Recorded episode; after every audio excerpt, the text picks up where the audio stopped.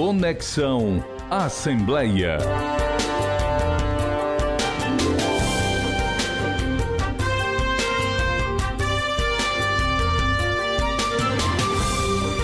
Olá, seja muito bem-vindo ao Conexão Assembleia. O Conexão Assembleia é uma produção multiplataforma da Rádio FM Assembleia, que também é transmitida nas redes sociais da Assembleia Legislativa do Ceará, no Facebook e no YouTube. E nós também estamos na TV Assembleia.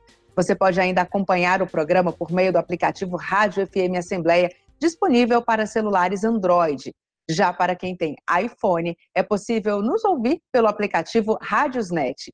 E para participar do nosso programa, enviando algum comentário ou sugestão, anote o número do nosso WhatsApp, 859-8201-4848. Eu sou Késia Diniz e convido você a nos acompanhar nesta conexão.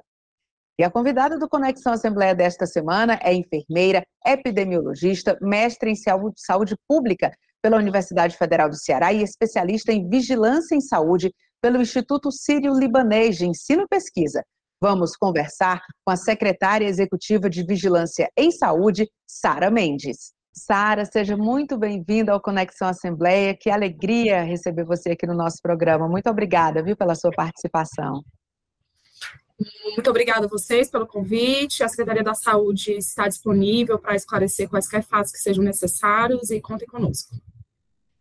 Sara, a secretaria que tem sido muito demandada pela imprensa, né, desde a pandemia, então a gente está em constante diálogo, a Secretaria da Saúde com a imprensa, e no momento que as pessoas têm mais dúvida é sobre a varíola dos macacos, então eu queria começar o nosso bate-papo justamente por essa doença. É, a gente estava dando uma olhadinha nos dados da Secretaria da Saúde, a gente observou que a gente já tem mais de 70 casos confirmados da doença, mais de 700 notificações, né? E aí tem casos suspeitos, é, suspeitos prováveis, enfim, os números vão mostrando uma evolução da presença dessa doença aqui no Ceará. Eu queria que você contasse para a gente o que é que a secretaria está fazendo para o enfrentamento a essa doença.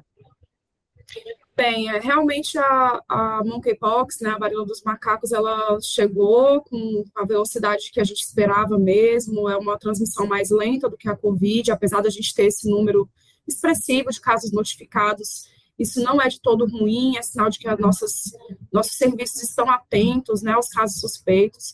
E, e a Secretaria da Saúde, além de estar observando diariamente né, os casos notificados, os casos confirmados, não só no município de Fortaleza, mas em todos os outros 183 municípios do estado, a gente lançou há duas semanas o nosso plano de contingência, que é nesse plano de contingência que todas as ações relacionadas não só à vigilância, mas também à atenção à saúde, ao laboratório, à comunicação e todas as outras vertentes da área da saúde, não só a saúde, mas também outras áreas, sabem o que fazer diante de um caso suspeito, um caso confirmado, como se preparar, como preparar sua, sua rede de atenção no nível municipal, no nível regional e no nível estadual.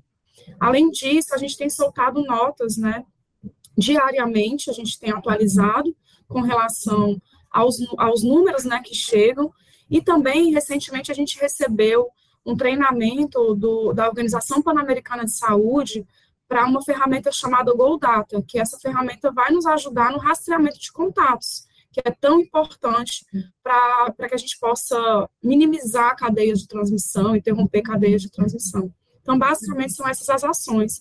O, uma coisa que, que a gente precisa mencionar também é que o Laboratório Central de Saúde Pública, ele vem na aquisição de kits de diagnóstico, para que o nosso diagnóstico ocorra aqui mesmo no estado, e não mais é, na Fiocruz do Rio de Janeiro, como ocorre atualmente. Sara, atualmente, quando vocês identificam um caso suspeito, né, esse caso é informado, é, existe aquele período de isolamento, e o exame, como você falou, ele é coletado aqui, mas ele é enviado para outro estado para que seja, para que se tenha o diagnóstico, é isso? Exatamente, Kézia. É, atualmente, né, enquanto nós não tivermos o nosso kit aqui no estado, nós mandamos o nosso, o, adiante de um caso suspeito, né, o profissional, ele notifica aquele caso no sistema de informação, ele coleta a amostra, envia para o Laboratório Central de Saúde Pública, o nosso laboratório referência, e o laboratório envia para a Fiocruz do Rio de Janeiro, que até agora é considerada a unidade referência para os casos aqui do Nordeste. O Ministério da Saúde já comprou 24 mil testes da Biomanguinhos, e a gente está na expectativa de chegar alguns kits aqui para o estado, sim, que foi um dos estados contemplados para receber esse kit diagnóstico. Então, atualmente, o fluxo é esse. O tempo de demora né, que, que a gente tem observado para sair essas amostras é aproximadamente 15 dias. Mas isso não quer dizer que as ações de saúde pública não são tomadas, né? A gente não espera a confirmação para tomar as ações de saúde pública, que é isolar o paciente, rastrear os contatos, né, monitorar esses contatos para aparecimento de sintomas, é, verificar se vai precisar de internação. Ainda bem, nenhum dos nossos casos precisou de internação, não, é, não são casos graves. Então, a gente está num cenário, podemos dizer assim, um tanto quanto controlado até então. Sara, a gente tem entre os sintomas da doença febre, dor de cabeça, que são sintomas também que são comuns aí de várias outras doenças. Mas a gente tem um sintoma que chama muita atenção, que são aquelas erupções cutâneas, né? Acho que para a população de maneira geral, o, o, grande alerta é justamente quando surgem essas erupções, as pessoas ficam observando, né, se é um, uma bolinha ali ou se realmente existe uma erupção é, mais larga, enfim.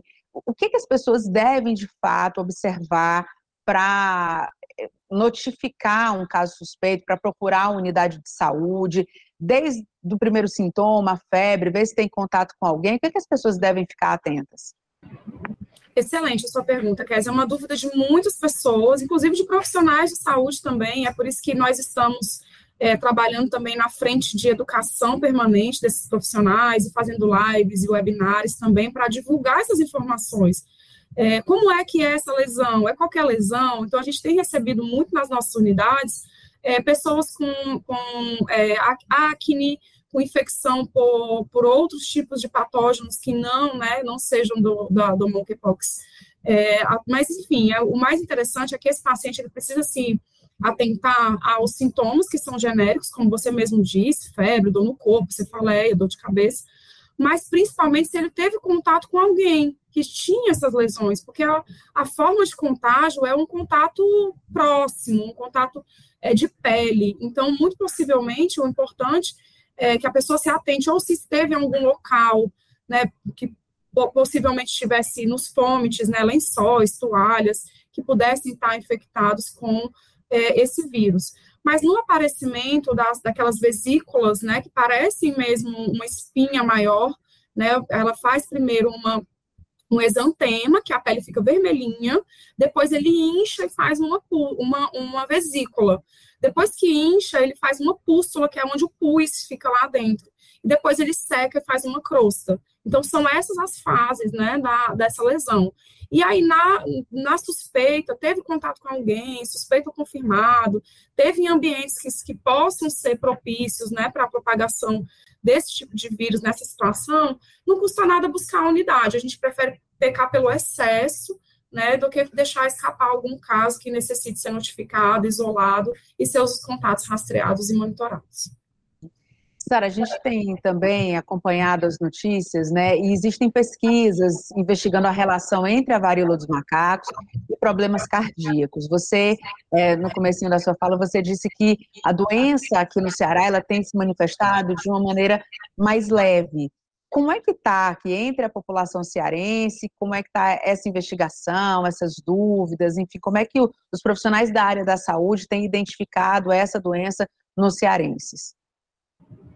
Bem, até então, né, os nossos 70 e poucos casos confirmados, né, um pouco mais de 70 casos confirmados, são todos casos leves, autolimitados, que é, têm um tratamento sintomático, né, ali para as lesões, é, para a dor, e não temos observado nenhum tipo de é, problemas relacionados ou cardiológicos ou pneumológicos ou nenhum outro tipo de, de sintoma que venha a gerar preocupação para nós por enquanto.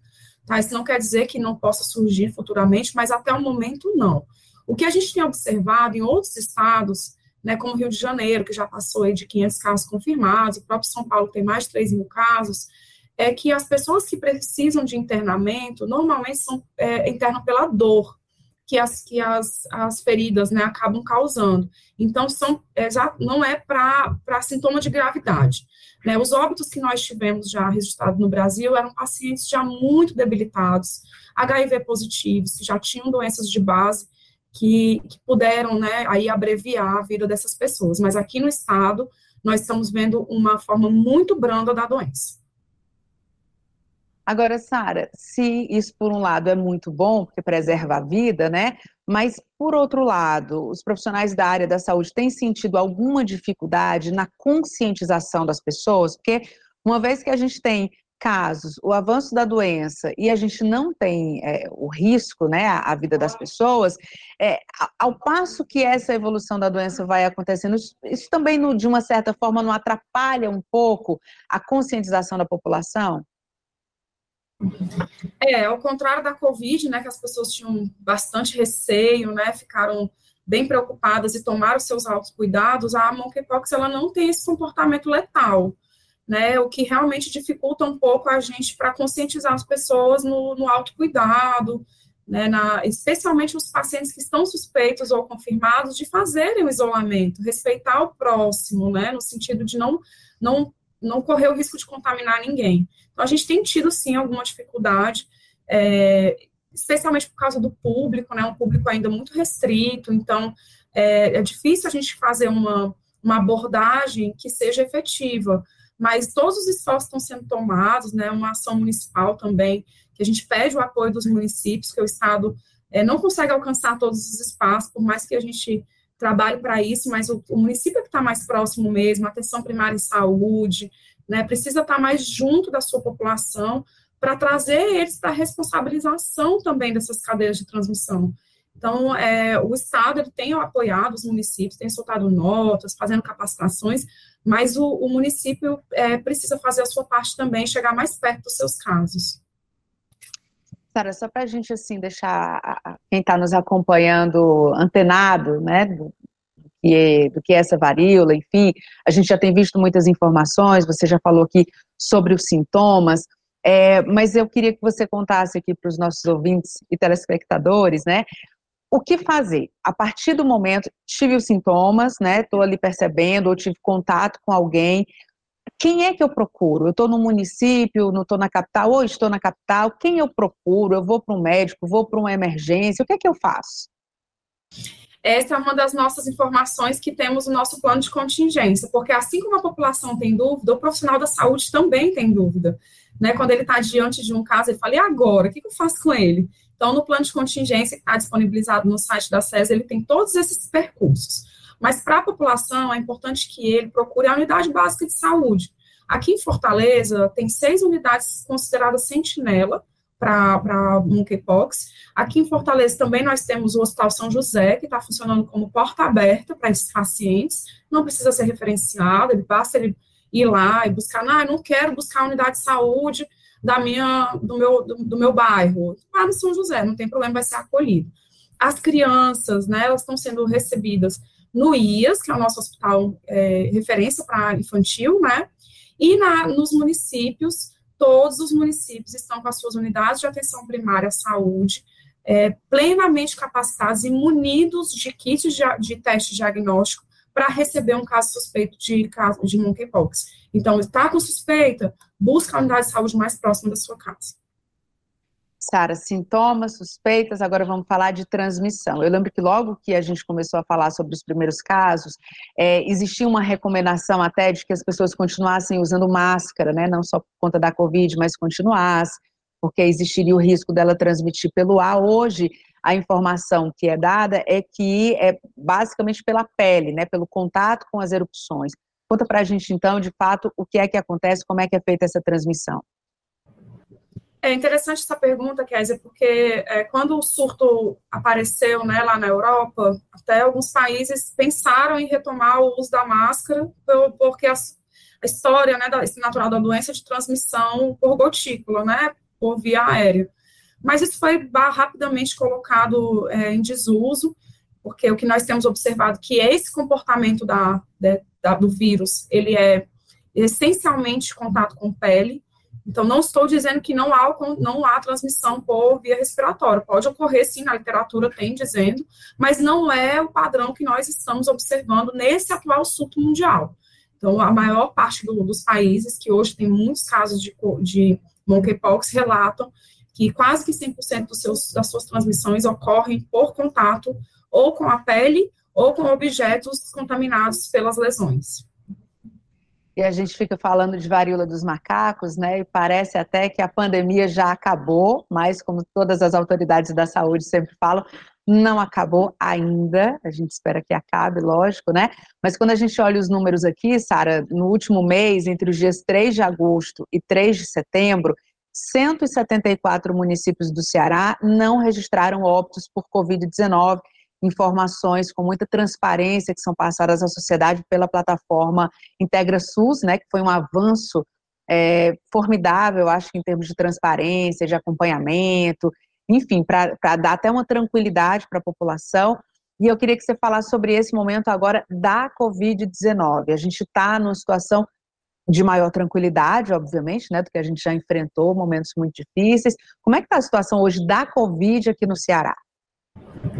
É muito bem falado, a gente precisa resgatar um pouco a conversa sobre a Covid, apesar de nós estarmos em baixa, o que é uma coisa muito importante, um, um mérito aí que a vacina nos deu, né, uma segurança de, de poder voltar à normalidade, assim, com mais, mais segurança mesmo, a palavra.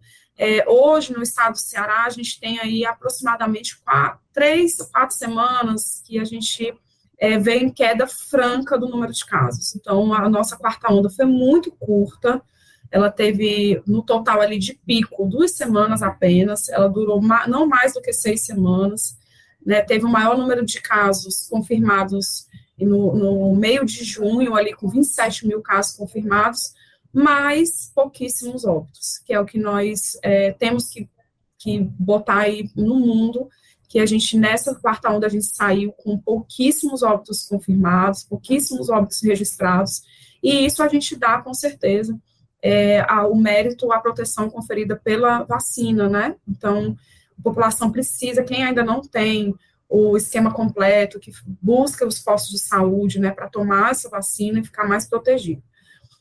A positividade é muito baixa, ou seja, de todos os testes que estão sendo feitos, os que saem positivo é menos que 1%. Aqui no município de Fortaleza, na semana passada foi de 0,6%. Isso não tinha sido identificado em nenhum momento até então. E aqui no, e no estado do Ceará chegou a 4,8%. Quer dizer que de 100 pessoas que fizeram, apenas menos que 5 positivaram. Né? Então, isso é muito importante a gente é, manter né, essa, é, essa baixa aí que a gente já está esperando que seja um pouco maior do que os outros intervalos que nós tivemos de uma onda para outra. Sara, você falou na questão da vacina, é, muita gente no começo tinha receio, ou enfim, tinha questões ideológicas, lógico, religiosas também, mas tinha muita gente que decidiu esperar um pouco para ver se de fato ia ter reação, se não ia, enfim, um, uma série de notícias falsas sendo divulgadas, aquele um, um certo tumulto né, que foi formado em relação à vacina. O tempo foi passando, as pessoas foram vendo que de fato era segura, mas tem gente que não completou o esquema, como você disse, e tem gente também que sequer tomou a primeira dose. A minha pergunta é: hoje, passado ali essa fase inicial em que as pessoas tinham medo, tinham receio, enfim, se uma pessoa que não tomou nenhuma dose da vacina, ela quiser começar a, a se imunizar, ela pode chegar num, num, posto de vacinação e tomar a sua primeira dose, aguardar os quatro meses e fazer todo o esquema? Ela não só pode, como ela deve, né? Ela deve mais pela sua proteção individual mesmo. Que a gente viu na época que a vacina surgiu lá no final de 2020, né? E que chegou aqui em Fortaleza, no Ceará, em fevereiro de 2021 é que a própria literatura e o que a gente sabia de vacina é, não aconteceu, assim, de fato, que era a imunidade de rebanho, né, imunidade coletiva. Então, a gente esperava que com muita gente imunizada, a gente teria menor transmissão, que é o que acontece com a maioria das doenças é, preveníveis por vacina, como é o sarampo, a rubéola, a coqueluche e tantas outras doenças que estão eliminadas do nosso território. Mas individualmente, para essa pessoa que ainda não se vacinou, o risco é muito maior. Se ela pegar a Covid agora, mesmo que a gente tenha é, subvariantes ou, ou, linhagens, né, sublinhagens é, mais amenas, o risco é muito maior do que quem está imunizado. Então, a, a, na dúvida, é melhor se imunizar. Né, e começa o esquema, em qualquer unidade de saúde ele pode começar com o esquema e finalizar e ficar tranquilo para caso venha adquirir a doença. Sara, existe um perfil é, que vocês vão acompanhando das pessoas que ainda estão contraindo Covid as pessoas que é, ainda acabam morrendo em decorrência da doença aqui no Ceará? Sim, a gente fez esse estudo muito mais aprofundado na quarta onda, porque a gente tinha né, uma amostragem muito maior do que nós temos agora, é, e, de fato, o perfil de, de pessoas doentes, né, de infectados, ele começou com uma faixa etária adulto jovem, é, e depois ele migrou mais para as crianças, a gente até conseguiu observar isso em alguns hospitais, atendimentos de UPA. É, quando a influenza A, que é aquela que circulou no final do ano passado, início desse ano, ela deu uma trégua nas crianças, aí veio a Covid. É, então, a, os infectados, na grande maioria, são adultos jovens, entre 20 e 39 anos. Não é aquele que mais se expõe mesmo, está nos lugares e tal. A gente espera que sejam eles os mais infectados mesmo. No entanto, quando a gente vai olhar os óbitos, né, é, infelizmente a população mais vulnerável são os idosos. Né, quanto maior a idade, maior a vulnerabilidade de, dessa pessoa. É, e a gente observou em algum momento, lá no final de junho, começo de julho, que a faixa etária ela tinha migrado ali de 80 anos ou mais para 60 anos ou mais. Então, que não é um idoso, né, que a gente hoje vê uma pessoa de 60 anos ela já não é mais como era lá 30 anos atrás, não, de 60 anos, mas que chamou a nossa atenção, né, desse óbito ter migrado para essa faixa etária. E quando a gente observa o esquema vacinal, ele, a maioria deles não tinha realmente completado as três doses elegíveis até então para tomar. Então, a gente reforça aí a necessidade, especialmente das pessoas que têm outras vulnerabilidades, como idade, doenças de base, né, imunossupressão ou outras outras possibilidades que possam agravar qualquer infecção, não só da Covid, que tenha o seu esquema vacinal completo. Sara, a gente vai chamar agora a participação do repórter da Rádio FM Assembleia, Silvio Augusto, que tem uma pergunta para você. Vamos acompanhar. Olá, secretária, tudo bem? Em sua avaliação como epidemiologista e enfermeira, a Covid-19 pode ter ocasionado alguma mudança nas formas de desenvolvimento e de transmissão de outros vírus e doenças? Ok, Silvio, é muito boa sua pergunta, né? O, o fato é que a gente observou que aumentou a sensibilidade das pessoas com relação à infecção, né, por doenças respiratórias. E o acometimento de outros vírus respiratórios que já eram da nossa convivência, né, como a influenza A, a o vírus sicicial respiratório, o enterovírus humano e a influenza B, eles ficaram um pouco mais sensíveis para a população mesmo. Né?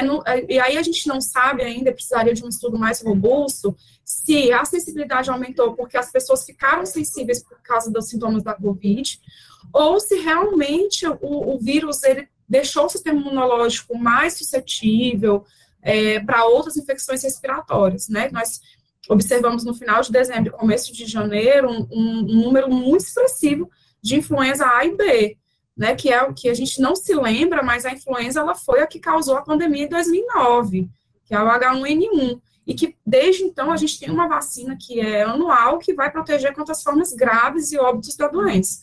Então, a, a, essa pergunta, ela é muito pertinente, o que a gente tem visto na literatura é que o sistema imunológico, ele está tá criando artimanhas, né, para detectar e proteger o organismo de outros vírus respiratórios, não só a COVID, e as suas subvariantes, né, e linhagens. Sara, vou aproveitar aqui essa, essa pergunta do Silvio, você falou da H1N1, é, porque é o seguinte, eu, eu conheço muita gente que tem dúvida sobre a possibilidade de tomar a vacina é, para prevenir a H1N1. Muita gente que diz, ah, mas eu tenho, sei lá, 35 anos, eu posso tomar a vacina, é, não é só para o pessoal mais idoso ou só para criança, enfim, as pessoas têm essa dúvida ainda e quando passa aquele momento é, mais intenso em que as campanhas são feitas, né, logo que começa a, a vacinação, depois as pessoas, quem não tomou a vacina, deixa para lá e acha que não, não era, eu não tinha que ter tomado. Enfim, as pessoas têm muita dúvida em relação a isso. Acho que esse bate-papo aqui é importante também para você falar sobre esse assunto. É bem interessante mesmo. É, na verdade, a vacina da, da, do H1N1, né, da influenza, ela é anual e ela sempre vem na sua primeira remessa para a população mais vulnerável, como foi na Covid na época. Eram os idosos, os profissionais de saúde, as pessoas institucionalizadas, e a cada, os gestantes e puérperas, e a cada ano, vocês podem observar que a gente muda essa, esse público-alvo prioritário. Por quê? Porque a cada ano a, o vírus da influenza, ele sofre mutações filogenéticas. E a cada vez que ele muda de, de filogenia, ele prefere populações específicas. Três anos atrás, a população é, gestante não era prioridade. No nossa epidemia de 2017, ficou claro que era importante a gente priorizar as gestantes. Então, passou a parte dos prioritários, que a gente né, faz aquelas campanhas para que todos se vacinem, porque são as pessoas que têm o maior risco de agravamento e óbito caso venham a, a adquirir a doença, toda e qualquer pessoa acima de seis meses de idade pode e deve se vacinar contra a influenza. Lembrando que essa vacina que a gente toma hoje, ela vai nos proteger da próxima sazonalidade. E a nossa sazonalidade aqui no Ceará começa em março, que é junto com as chuvas. Né? Então, é muito importante que a gente está com uma cobertura muito baixa e isso nos preocupa. Porque da última vez que nós tivemos uma cobertura tão baixa assim para a influenza, nós tivemos uma epidemia muito importante aqui em Fortaleza, que foi em 2017. Nós tivemos 72 óbitos, foi uma epidemia muito grande. Então, a gente pede que as pessoas, ah, eu não está mais na mídia, não estou mais falando, mas a vacina continua na unidade de saúde. Busque, pode tomar junto com a Covid, pode tomar junto com, com a família inteira, não tem problema. Vá na unidade de saúde, busque a sua vacina contra a influenza. Então, você que está acompanhando aqui o nosso programa nesse momento, não tomou a vacina, corre para um posto de saúde, busca esse atendimento e é só chegar, né, Sara, com a identificação, com o documento é, é, oficial e solicitar a vacina. Exatamente. Qualquer pessoa em qualquer unidade de saúde, não precisa ser na unidade da sua, da sua residência. Muitas vezes a gente trabalha perto de uma unidade de saúde. E é muito mais fácil para a gente sair um pouquinho na hora do almoço, chama os colegas, vê quem não vacinou, vai lá e toma sua vacina. Você estava falando da questão da sazonalidade, eu lembrei que a gente tem algumas doenças aqui e que a gente já sabe que naquele determinado período elas vão aparecer e vão causar estragos.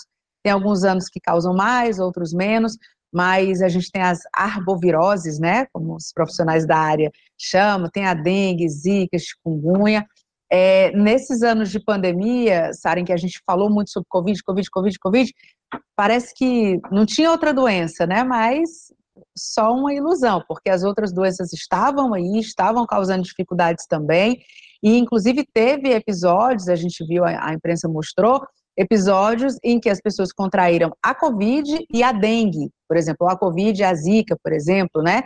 Então, a situação bem, bem complicada. Como é que está a situação hoje? que é que a secretaria está fazendo para combater essas arboviroses e outras doenças também? É muito pertinente essa sua fala, Kézia, porque realmente a, a Covid ela colocou um, um acortinou né, as outras doenças, e isso, para quem trabalha com, com doenças como nós, e vigilância e controle, isso não é um bom sinal é, a população ela perdeu um pouco da acessibilidade com as arboviroses, isso é natural, tá? Isso não, uma coisa natural, isso não, não, tem problema nenhum, mas a gente precisa estar nesses espaços alertando sobre a circulação de outras doenças, sim. O estado do Ceará, ele é o estado que mais viveu epidemias de arbovirose nos últimos anos. Nós tivemos uma epidemia importante em 2015 de Zika, com o maior número de casos e óbitos de microcefalia na época. Na sequência, em 2016, nós tivemos mais de 190 mil casos de chikungunya, com 194 óbitos confirmados para a doença, além, claro, da dengue, que é, é uma doença que já nos, nos assola aí em seis epidemias muito importantes desde 1986, especialmente aquelas de 2011, que matou muitas pessoas. Então, é importante a gente estar com, com as arboviroses sempre antenado. O vírus continua circulando, o Aedes aegypti continua existindo, e as poças e as águas né, paradas continuam existindo também.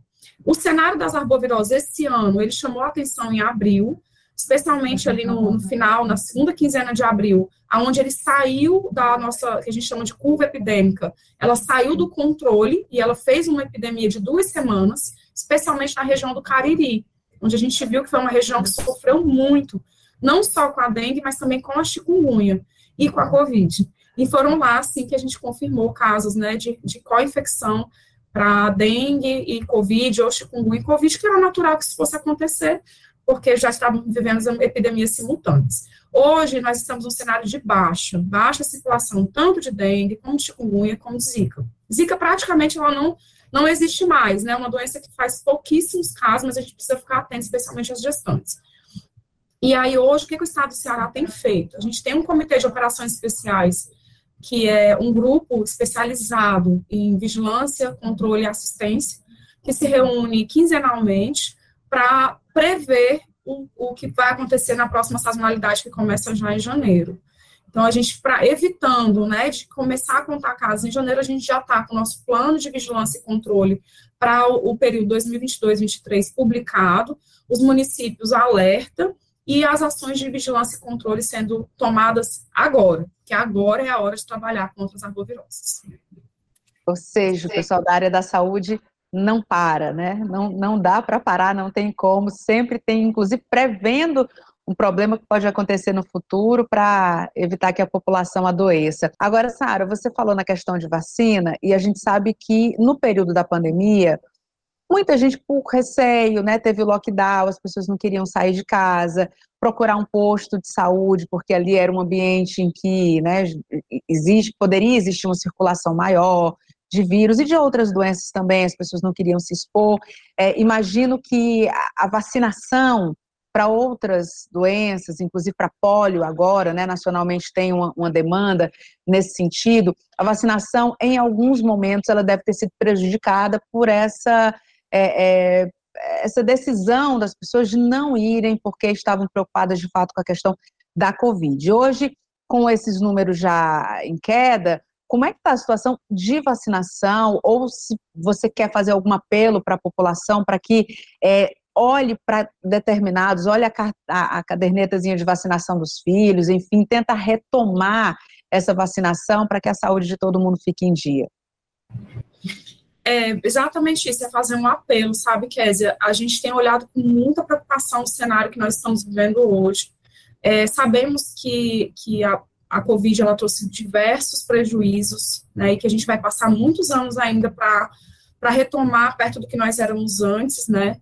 No entanto, o, o que a gente pede é que os pais, principalmente é, de crianças menores, né, levem os seus filhos para as unidades de saúde. O Brasil sempre foi referência no Programa Nacional de Imunização, sempre foi um, um, um, o país né, que mais vacinou, e por isso a gente deixou por muitos anos doenças que hoje não parecem importantes para nós, mas que na época fizeram muitas mortes, como a poliomielite, muitas sequelas. Hoje, até hoje, nós temos os, as pessoas com pós pós-polio, né, síndrome pós-polio, aqueles que sobreviveram né, tiveram sequelas tardias que vão aparecer depois de 30 ou 40 anos. Hoje nós temos essas pessoas que têm problemas é, musculares é, importantes e são doenças que a gente não quer mais que circulem no nosso território. E não tem por que circular, porque nós temos vacinas que são comprovadamente eficazes e que nos mantém livre delas há muitos anos.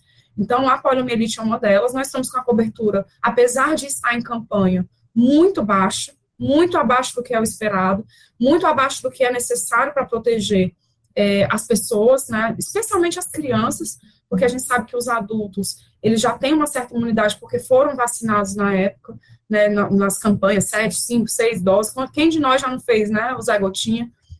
Então, nós já estamos, então, é, seria um pouco de egoísmo a gente privar os nossos filhos da nossa proteção que nós tivemos, né, na nossa, na nossa infância. Então, especialmente sobre a polio, é uma coisa que tem nos deixado extremamente preocupados com a, com a reintrodução dessa doença aqui, que vai acometer principalmente as pessoas com menor condição financeira, que, é, que, são aquelas pessoas que são mais, mais expostas ao adoecimento mais grave e ao óbito. Então, é isso que nós não estamos, não estamos é, confortáveis e viemos fazendo apelos, é, não só nesses espaços de telejornal, mas também em mídias né, próprias, nossas, enquanto profissionais de saúde, enquanto pais, enquanto mães, E outro cenário que nos preocupa também são as coberturas para as doenças que já estão é, eliminadas totalmente do nosso território, né, que é a difteria, é o tétano, é a coqueluche. Então, são doenças que a gente não quer mais que circule. A gente já tem as doenças que circulam naturalmente, não tem por que a gente botar as nossas crianças expostas a essas doenças agora. Sara, você estava falando e eu estava resgatando aqui na minha memória, no período mais severo da pandemia, a gente passou, a sociedade passou a valorizar cada vez mais os profissionais da área, né? Não só os médicos, estavam ali na linha de frente, mas os enfermeiros, os auxiliares, técnicos, né? Todo mundo que faz parte ali daquele ambiente hospitalar. É, e a gente está numa discussão agora, é, que eu sei que é uma discussão também política, então nem vou entrar muito nessa nessa discussão com você, mas a gente está num momento agora em que, depois de muita luta, o piso nacional da enfermagem foi aprovado no Congresso Nacional. Você é enfermeira também, né? Por isso te pergunto sobre isso. Mas aí o ministro é, Luiz Roberto Barroso suspendeu o pagamento, pelo menos 60 dias aí para ter uma nova definição. É, enquanto isso, o presidente é, do Congresso está tentando articular com o ministro, enfim, tem todo um, um, diálogo, todo um debate, né? Prefeitos, governadores, é, representantes de entidades, todo mundo se manifestando ali para ver se chega a, a um denominador comum, mas eu queria falar com você, na verdade, é, sobre essa valorização do profissional né, o profissional da enfermagem, enfim, é, é, não, não tem nem como descrever a doação que aconteceu no período da pandemia, mas mesmo sem pandemia, né, é, não dá para a gente negar o valor de um profissional da área da saúde, desde aquele que vai ali na, na primeira necessidade, na atenção básica, né, até as UTIs. É, como é que a categoria hoje, aí você como enfermeira e, enfim, nas pessoas que você lidera aí, como é que os profissionais da área tem sentido nessa questão de valorização e, e, nessa percepção que a sociedade tem da necessidade de valorizar esses profissionais? Olha, excelente, viu? Porque eu, eu apesar de não estar mais clinicando, né, já trabalhei oito anos no Hospital Geral de Fortaleza, ali na linha de frente mesmo. É, estou hoje na epidemiologia, que também é uma linha de frente, né? A gente é o profissional que trabalha para não aparecer então, a gente está aqui 24 por 7, é, na, como formiguinha mesmo, trabalhando para a imunização chegar, para as respostas às emergências chegarem, para os boletins serem publicados, para o rastreamento serem feito, enfim. E o que eu, o que eu recebi com muita tristeza, sabe, eu achei que é, a gente tinha conseguido um, um, grande, um grande mérito nosso mesmo de trabalho, não, ninguém está pedindo esmola, a gente está trabalhando, né, e trabalhando muito, muitas vezes a gente trabalha é, mais para as pessoas que a gente nem conhece do que para nossa própria família. Né? Quantas vezes a família pede, ah, porque eu tenho enfermeira em casa, é a mesma coisa que nada. Meu, meu marido vive dizendo isso. Você conhece alguma enfermeira aí? Porque é caso de ferreiro espelho de pau. A gente se doa para o outro, mas a família, às vezes, a gente deixa é, ali, né, no, no segundo plano. E é isso, os profissionais, eles têm uma luta muito importante, é, não, a gente nem precisava estar dizendo o tanto que a gente é importante, né? Porque basta você chegar no hospital, que é onde o profissional da enfermagem é mais visto, né? Mas na unidade básica de saúde, converse com uma família, faça que faz um puerpério, uma enfermeira que faz um, um parto, uma enfermeira que faz o, o, a, a, a, atenção aos recém-nascidos, que vacina, que cuida do diabético, que cuida do pé diabético, que cuida do hipertenso, enfim, que faz tudo isso, qual é a importância que esse profissional tem para aquela família, né? Então, é inquestionável o valor que a enfermagem tem, é, fico preocupada também com o impacto financeiro, também estou na gestão e sei que isso é importante. É, mas eu sei que não é um cobertor curto, dá para você tirar de outros espaços para poder valorizar essa categoria. É, e eu espero com muita ansiedade que isso seja revertido o quanto antes. É, ontem mesmo eu estive no Hospital Geral de Fortaleza e a gente vê os profissionais que se dedicam tanto e, e merecem, né, acordar na segunda-feira de manhã e ter um bom salário, conseguir ter um, um, bom plano de saúde, muitos deles nem plano de saúde tem, né, são usuários é, do SUS, enfim, ter qualidade de vida. Então, eu espero com muita ansiedade que isso seja revertido, de uma forma que também não impacte, né, financeiramente nas, Santa, nas santas casas, né, que estavam com um problema bem sério para articular essa, essa questão, mas eu acho que a gente vai sair, sim, bem dessa situação. A gente segue acompanhando, porque virou uma novela, né? Com vários capítulos aí, e a gente vai acompanhando, a gente também espera que dê tudo certo. Agora, Sara, a gente já está chegando aqui no finalzinho da, da nossa conversa, é, e eu queria aproveitar toda a sua experiência, né, agora trabalhando aí é, nessa prevenção, na epidemiologia, evitando que as pessoas fiquem doentes, fazendo esses planejamentos. Como é que cada um de nós, enquanto sociedade, o que, que, que, a gente pode fazer é, no sentido de buscar também a prevenção? Acompanhar as campanhas, é, adotar as recomendações, quando necessário, enfim, o que, que a gente pode fazer para que o trabalho dos profissionais da área da saúde não seja em vão e a gente também colabore? É, excelente, Kézia. Bem, a gente, da epidemiologia, né, é, é, a gente salva várias vidas, né, ao mesmo tempo. Então, quando a gente está é, lá no, na beira do leito, a gente salva uma vida a cada momento. E na epidemiologia e na saúde pública, a gente tem nas mãos a possibilidade de salvar vidas várias ao mesmo tempo. Só que isso só a gente só consegue se a população realmente é, se engajar também e comprar essa briga conosco. A briga não pode ser só do lado de cá, ela também tem que ser do lado da população, e eu também sou população, e você também é população, né? Então, é, difundir informações verdadeiras, eu acho que é o, principal.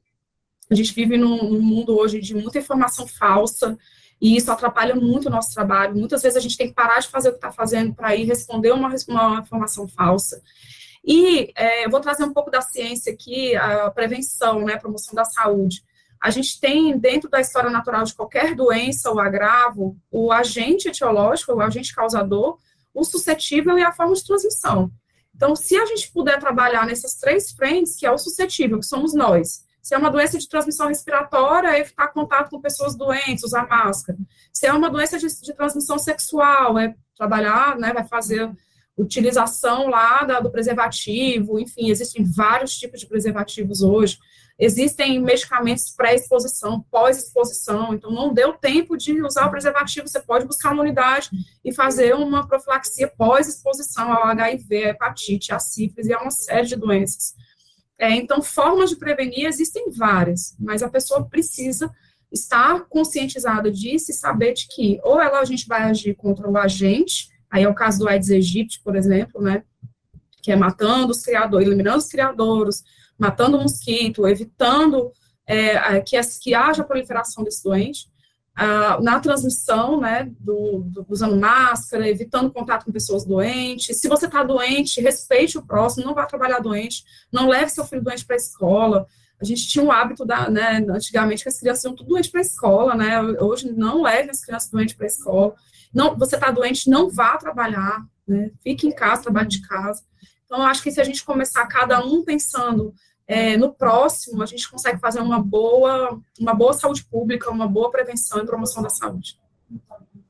Tá ótimo, Sara. Muito obrigada, viu, pela sua participação, por tirar um tempinho aí da sua agenda, que eu sei que é cheia, né? Você está aí, já está tá, tá cheio de coisa para fazer, então muito obrigada mais uma vez. Seja sempre muito bem-vinda aqui ao nosso programa. Obrigada, Kézia. Então, em nome da Secretaria Executiva de Vigilância e Saúde, toda a nossa equipe, né, que são vários profissionais, eu estou aqui representando um time gigantesco, não só aqui no estado, aqui no, no, no, nível central, mas em todos os municípios, em todas as regiões de saúde do estado. A gente agradece essa oportunidade e nos colocamos à disposição para quaisquer outras falas ou esclarecimentos que sejam necessários. E você pode acompanhar o programa Conexão Assembleia tanto no rádio, sintonizando a FM 96,7, como também nas páginas oficiais da Assembleia, no Facebook e no YouTube. Sempre às segundas-feiras, às 8 horas da manhã. Nós também estamos na TV Assembleia todas as segundas-feiras, às 8 e meia da noite. O Conexão Assembleia também está disponível no podcast Rádio FM Assembleia. Basta procurar o nosso canal nas principais plataformas de áudio como o Spotify, Deezer, Apple Podcasts e Google Podcasts. E você pode ainda baixar o aplicativo da Rádio FM Assembleia para Android. É só buscar na loja de aplicativos do seu celular. E para participar do nosso programa enviando algum comentário ou sugestão, anote o número do nosso WhatsApp, 859-8201-4848. Muito obrigada por nos acompanhar em nosso Conexão Assembleia e até o próximo. Tchau. Conexão Assembleia.